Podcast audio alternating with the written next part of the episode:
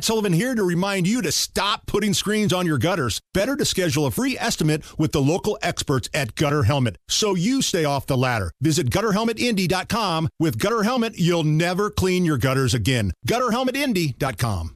It's time to play. Is it racist? Here to explain the rules of our game is AOC. Is it racist? Is something racist? Yes or no?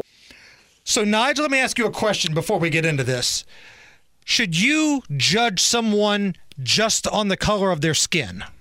That's that's a negative. Okay. That's what I was. I mean, it's pretty much you know brought up to. That was what I was taught from day one. Well, the Right. DEI leader from Google thinks you might as well have a Klan hood in your trunk.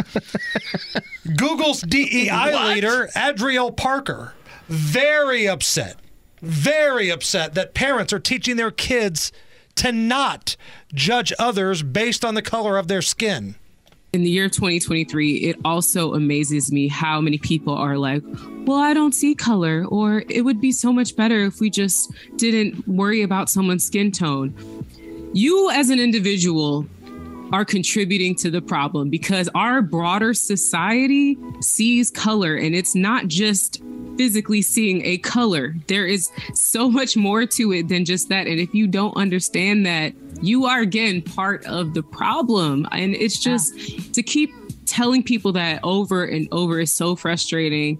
And I was just on TikTok and there's a trend where parents are teaching their kids not to see color, quote unquote. And I'm like, okay, so the next round of people that are going to be joining our workforce, this next generation, are going to be dealing with the same issues that we're dealing with now. Because to say you don't see color, you don't see me. You don't care to acknowledge the struggles that I- people like I, me I face. stand, I, I I can't stand listening to this woman I- anymore. There's like 30 seconds left of that clip. This woman's an idiot. What? A, and she is on that DEI scam train, man. She's getting for Google. Are you kidding me? Yes. She's probably getting paid seven figures.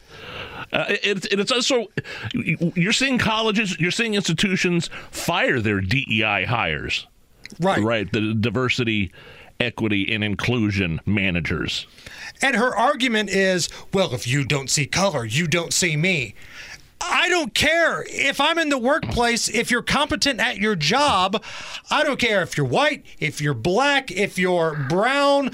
I do not care. If you're an idiot, I probably am not going to see you. White, black, or brown. It's about your qualifications doing the job, not your skin color. Professional victim, grifter. It's the Hammer and Nigel show.